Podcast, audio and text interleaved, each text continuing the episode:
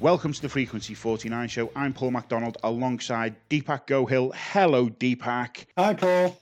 Joining us on the show is a previous guest and a member of the Frequency 49 show group, great friend of the show as well, Kat Victorino. Hello, Kat. Hello, guys.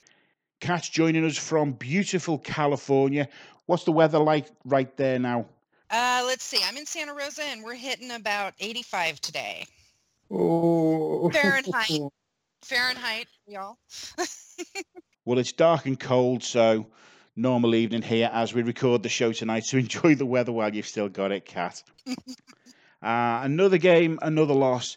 This is becoming a bit of a pattern. The game started out rather flat with punt after punt from both sides. That really summed up the first quarter. In a game that began to feel like first to score wins, it was the 49ers that drew first blood with a Jeremy Kerley touchdown in the second quarter. After that, though, the story goes downhill. Arizona took charge of the game, never looked back. Another poor performance at every level of the field was capped off by a safety to end the game. Dipak, what can we say this week that we haven't been saying for the past four weeks already? Well, look, um, I think we all wanted us to be competitive, which we were until very late in the game, so we can't really complain, can we? Because we got what we wanted. Uh, but no, I, I think um, look, we took that loss against Dallas as well, and these are the sort of middle tier teams that are winnable games, you know, and uh, for whatever reason, we're not getting it done. Taking a look at the quarterback and running back stats, Gabbert, 18 of 31 attempts for 162 yards. He threw one touchdown, but he was intercepted twice. Carlos Hyde led rushing again, 22, uh, 22 rushing attempts for 78 yards. His longest was 10. Uh, Kat, what's the feeling within the fan group over there in California? How do they feel about the 49ers? Well, as a whole, I think we are feeling very much like, oh my God, here we go again. You know, we have flashes of brilliance. We have these great plays. I mean, there was a beautiful pass that Gabbert made to Kerley, you know, and there's hope, there's hope. And then the hopes get dashed. And um, honestly, it feels almost reminiscent. Everybody's talking about it feels reminiscent of the Singletary years. For me, it feels really reminiscent of the Erickson years. Erickson was our coach for two seasons, and that's where I'm feeling right now. Well, believe it or not, I started following the 49ers in the 2003 season. So my first experience of the San Francisco 49ers was actually the Dennis Erickson years. well, Paul, nobody can accuse you of being a glory supporter if that's when you. This is true. You are not a bandwagon fan. exactly. Okay, the wide receiver stats. Uh, Jeremy Kerley caught eight for 102 yards with an average of 12.8 yards per catch. Uh, his longest was 24. He had one touchdown on that as well. Yeah, and he's actually exciting to watch. Um, he he is really going to be a force if he can get some some good support around him.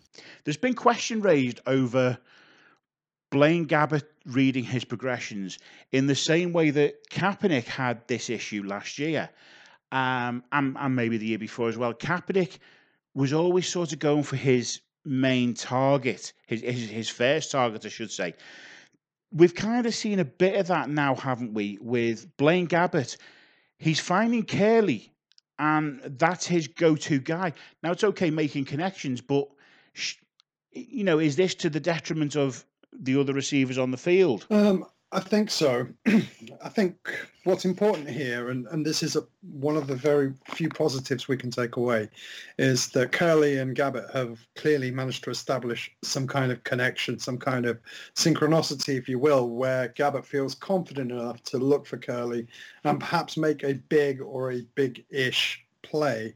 Now, that said, you know, Kerley is um, it's not one of these receivers that's going to set the world on fire and have a, a, distinguished career in the NFL, though we would like that. But I think it's a step in the right direction that Gabbert has actually got the confidence to know that actually he has got a person that he can go to. Now, the problem is he's got to be able to throw those those players plays to, to other receivers as well. And if, if I remember right, there was one particular play where he threw it to a wide open Celek and um, he just dropped the ball. You know, he just dropped the ball. So You know? Well, and does it, does it, I'm sorry to interject, but does it seem to you that he's really throwing to the receiver's hands instead of the receiver's numbers? I mean, that's Well- what I'm seeing. Okay, one of those plays that he did to Kerley, he actually hit him right in stride, and he placed the ball where there was really nowhere else he could place it for that to be a completion. It was almost a perfect throw. Is that skill, or is that ability, or is that sheer fluke? You know what? I don't care if it hits him between the eyeballs, as long as that's a completion. I'll take that because what he, I, I'm trying to think back of the stats, was 130 odd yards that he had passing.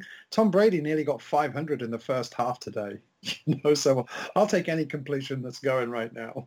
Okay, um, something that I read earlier um, in the last couple of days that we need to talk about uh, the quarterback situation, specifically Colin Kaepernick.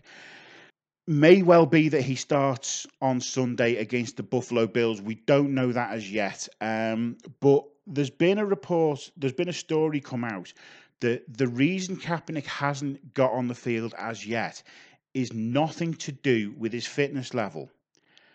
What we've heard is that it's all to do with his contract. The 49ers are wanting to renegotiate um, Kaepernick's contract so that if he plays and gets injured this year, he would no longer be guaranteed the 20 million that he is currently guaranteed under his current contract.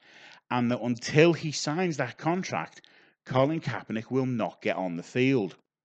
Dipak, what's your thoughts on that? Poor, you know, look, let's think about it uh, sort of as objectively as we possibly can.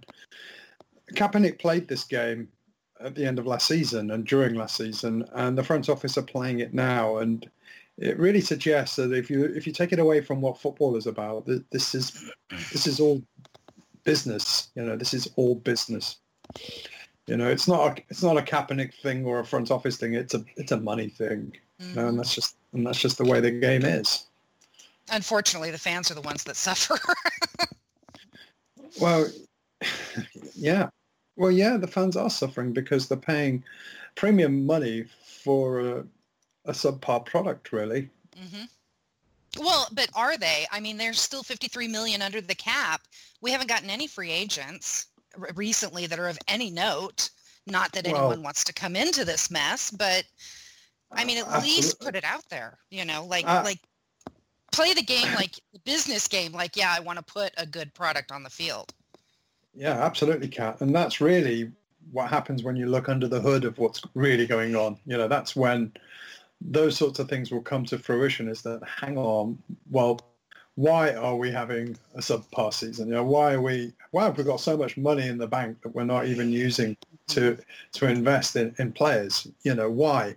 Um, that sort of ties in with why Kaepernick isn't playing. There's there's a rule in media: never ask a question that you don't know the answer to. I'm going to break that rule now. Um, we're 53 million underneath the cap right now. Can we transfer that 53 million to next year so that next year we have even more to spend, or is it is that something that we can't do? Good question. I don't know. Yeah, I don't know, honestly. Okay, there's a job for the listeners then. If you're listening to the show and you know the answer to this one, post it up on our group page, please. Can we transfer the 53 million that we've got in cap space this year over to next year, or do we simply lose that? Another stat that I wanted to bring up, I read somewhere, an interesting stat really. It's that the 49ers defense is currently ranked 35th. Yes, Okay. you heard me right. The 49ers defense is currently ranked 35th. Now, what I'm going what I'm going to do is I'll go from 30. Give give you some idea what this is about. I'll go from 30. Okay. 30th ranked defense right now is the Cleveland Browns. right. Okay. The 31st ranked defense right now is the New York Jets.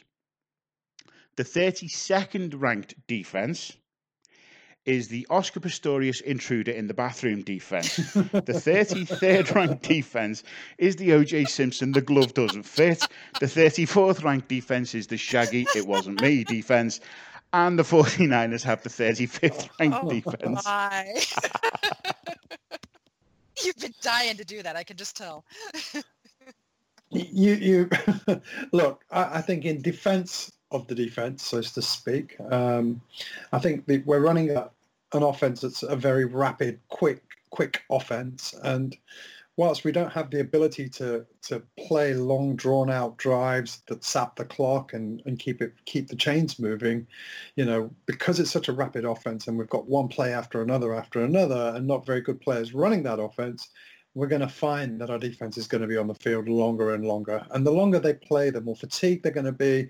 And as we all know, at this standard, the more fatigued you are, the more prone that you are to, to making mistakes and errors. So it, it doesn't really surprise me, but my goodness, it doesn't make me very um, happy either that I have to use such a lame excuse to cover for our team. Time of possession is something that we've struggled with this season, um, and it's been progressively getting worse and worse and worse to the point that in the last game we were down to I think it was 20 something like 23 minutes against the Dallas Cowboys. They've actually halted that this time round um, against Arizona.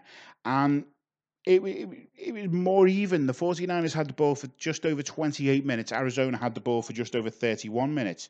So they've, they've managed to turn that around a little bit and take some of the pressure off the defense. Speaking of the defense, NaVorro Bowman, he was obviously missing from the defense. We had massive holes all over the place in the defense it's it just shows you what one man can do, doesn't it? And then what happens when you are mm-hmm. missing that one man? Well, you can't replace NaVorro Bowman. You know, you you just cannot replace that. And it's not just what he does to the defense; it's what he does for the entire team. He's a he's a true talisman for the entire team. You know, and and I said this on the last podcast with James that it, it is a gargantuan loss, but at the same time, you have to wonder if he would actually recover from this and still express a desire to come back. And if he does come back, will he still be as effective as a player? Because I have absolutely no doubt that he would be effective as a leader, as a as a motivator, and somebody who the rest of the team look up to because they really do need somebody to look up to and somebody to lead them.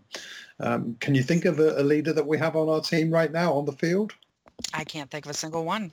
Offensively, can you say we've got any leaders? Maybe Joe Staley, one of the old guard, but not really. It's and it's something that we're suffering with not just on the field, mm, but off the field as well. We don't have any leaders on the field. We don't really have any leaders off the field either. We're not seeing Chip Kelly be a leader. He's being a coach, but he's not really being a leader. And the same up in the front office as well there's no one really leading this team. Yeah. Well, when you sort of say it like that, Paul, do we even have a leader on the sideline? Because it seems to me as if even the coach's ability to select players is somewhat limited. It's really the front office that are dictating everything now. You know, how can you lead when you're wearing an Armani suit. Let's take a look at some of the comments from the group on our post-mortem thread. I hate calling it that, but that's kind of what it feels like right now. Uh, Simon Holdsworth, I think it's just repetition now for the last four games. The shortcomings of the team are glaringly obvious and how we go about fixing it. It'd be interesting to see if the change at quarterback improves us. One thing I'll mention is the impact Kelly has had at wide receiver. We've kind of discussed that. Finally, we're having someone who can get a bit of separation and also make yards after the catch. Won't be long though before he's getting double covered if he keeps his production up. Steve Panda Richardson, so far this season, has been a train wreck caused by a pile-up involving a coach full of nuns, a vet van full of kittens and puppies, and a delivery lorry full of bananas, and I can't stop watching. Uh, Graeme Ross, same bulky, different game. All we can do is look for positives and pieces that will remain throughout the re- rebuilding process just not seeing many. None on the offensive side. Kerley, maybe a couple on the defense, but the whole D has been shocking this far. Is this down to Jim O'Neill? Is he up to the job of defensive coordinator? We will discuss that one um, shortly. Neil Jepson, um, surely with their confidence on a knife edge, the players need to take responsibility for not getting needless penalties. They've been warned at the start of the season regarding taunting penalties, and when Hyde gave away 15 yards, it completely halted any momentum we had at the time. That, on top of turnovers, is basic football fundamentals. We need to go back to basics, get some sort of platform. Having a quarterback who cannot complete basic downfield throws, overthrowing an open receiver is unforgivable at this level. Yes, there are reasons for not starting Cap, but if the way forward is to use him, then Baalke and York need to back the head coach and let him use available players. Uh, and Mark Lyon, we've had 21 penalties over five games. Only the Packers have had fewer, and they've played less, uh, two less games. Um, the only thing you can draw from the cards game was that the two big penalties were game changers. Hyde's taunting penalty and Robinson hitting the kicker. From a timing perspective, but the kind of penalties that come from frustration or trying too hard in discipline. I've got to agree with the Hyde penalty, I've got to say. It was completely stupid. He gained the first down and then marshals back 10 yards on a needless penalty. It's discipline, you know, and um, I think it's well. You, if you're disciplined, you can control your frustrations. I suppose is what I'm trying mm-hmm. to say. Um, but you know, when you when you get your team a first down and you're in the opponent's territory, you're in scoring range, and then you do something stupid that takes you back 15 yards, you can't tell me that heads won't drop. People will be disappointed that after doing all that work, they're back to square one again. You know, well, and, and it's been the no, sorry, Dipak, it's been the no fun league for so long, but and I'm not against the celebration, but I see where they're going with it when you're in your opponent's face celebrating.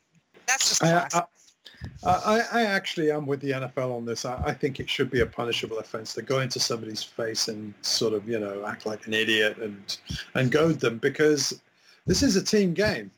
You know, this is, you know, when you go up to somebody in their face, the chances are they're going to want to hit you or do something to you during that game because they're, they're mad at you, you know.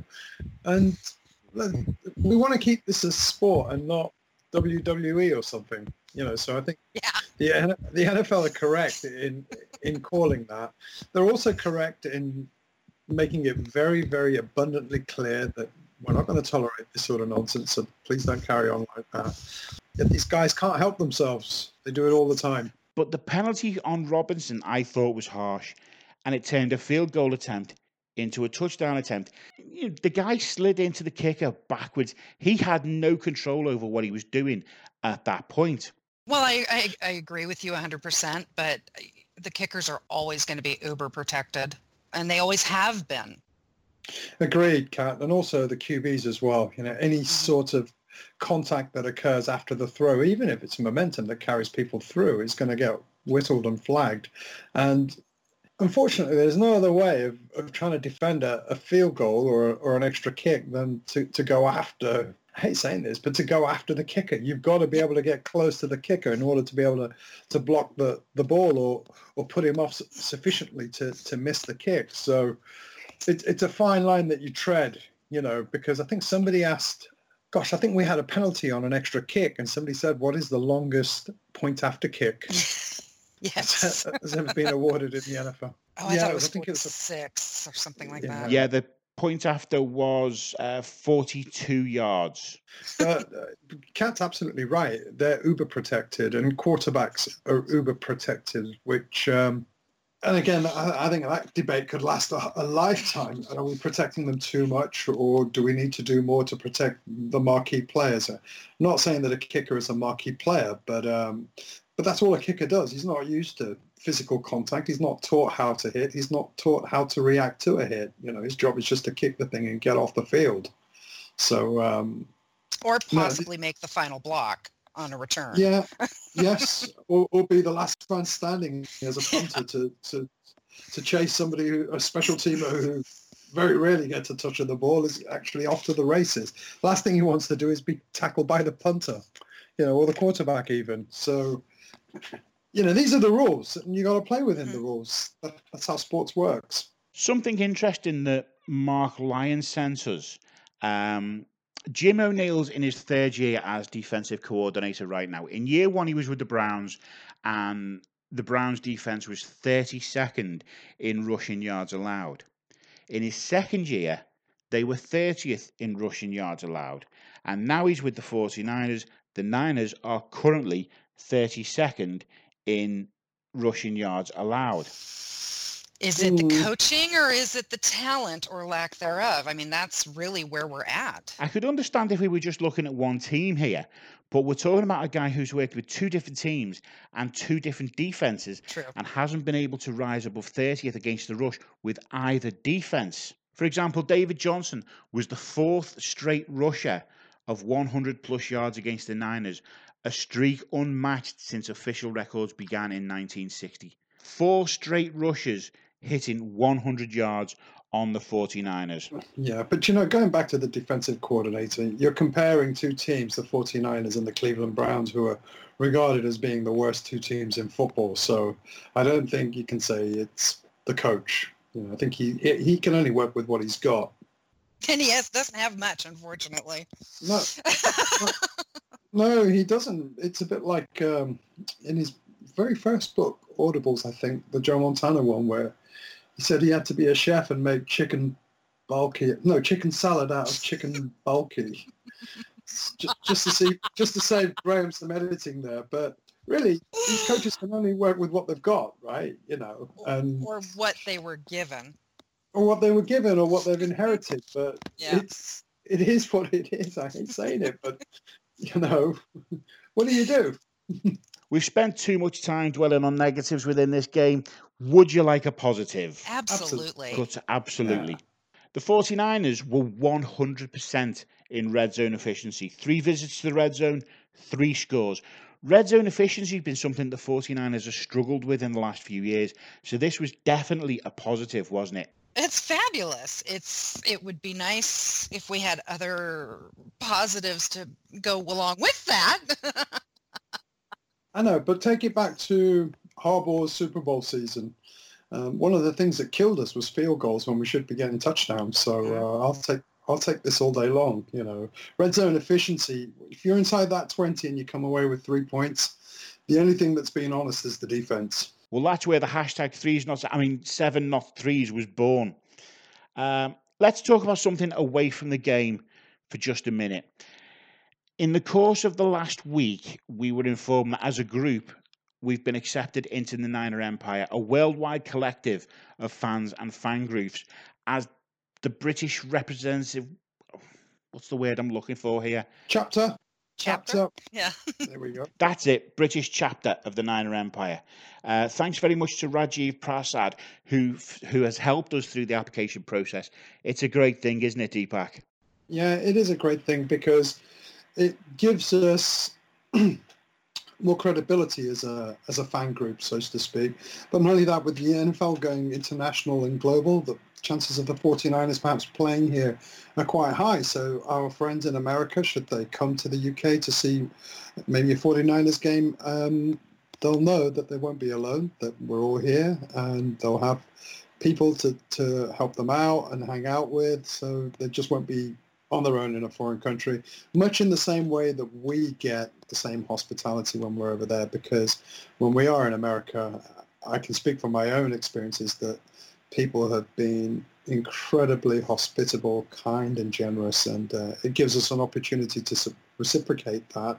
And not only that, it does give us an opportunity to solidify the fan base globally. It's not just the UK, it's not just the US, it's not just Canada. There's Brazil, there's Germany, there's Australia, there's lots of different countries in the world where we all exist, and it's nice that we can, we can all exist under one banner. Yeah, and we have friends out there right now. Uh, Andre Toynert from the Niner Empire Germany. He's been connected with members of the Niner Empire. Andrew Hodgins out there as well, and our own Brian Davis will be heading out there shortly. Yes, he that's right. is. I actually will be meeting up with him and Laura on the 27th. Yeah, I'm excited. And I fly out the week after next, but I won't be seeing any of you good people, unfortunately. Where are you heading to, Dipak? Uh, Washington, D.C. for my marathon. How long are you out there for? I'm out there for about uh, a week maybe, but it's uh, we have a bye week that day, so I won't be missing uh, any 49er games. Well, best of luck to you while you're out there, Dipak. Getting back to the football, I don't want to preview the Bills game properly, as we'll be doing that later in the week, but give me your initial thoughts as they are now. Right. I think we're going to win this. Okay, I say we're going to win this because the last game is over. It's done. It's completed. It's history. Uh, but this is a game that's yet to be played, and wherever there's a game that's yet to be played, uh, I'll always say, yeah, we have a chance to win this because I know people don't like it when I say any given Sunday, but it might be our given Sunday this time. And I know we don't really want to go into the whole QB thing, but maybe if there is a fresh face under center that might kickstart things, you know. So um, I'm going to be optimistic and say, despite keeping New England scoreless, I think we have a chance against Buffalo. Kat, what's the media been like out there over how the 49ers are playing currently, the the Bay Area media? They're not there's a lot of doom and gloom. It's there's a lot of oh, I can't believe we're going through this again and you know all these mistakes and you know the talent at quarterback and the talent at this and the talent, you know, and and there's nothing it's it's the team all around they're down on. They are focusing primarily on the on the quarterback situation, just because there's rumors coming out that there might be a change for the Buffalo game. Um, but you know, it, everyone is just kind of, hey, the Giants are still in it. Let's root for the Giants. So they're all focusing on baseball, which I have absolutely no care for. And, and neither do I. I have one baseball team, and you know my my team has been picked apart over the last few years by their general managers. So I guess oh. I'm just a oh. glutton for punishment.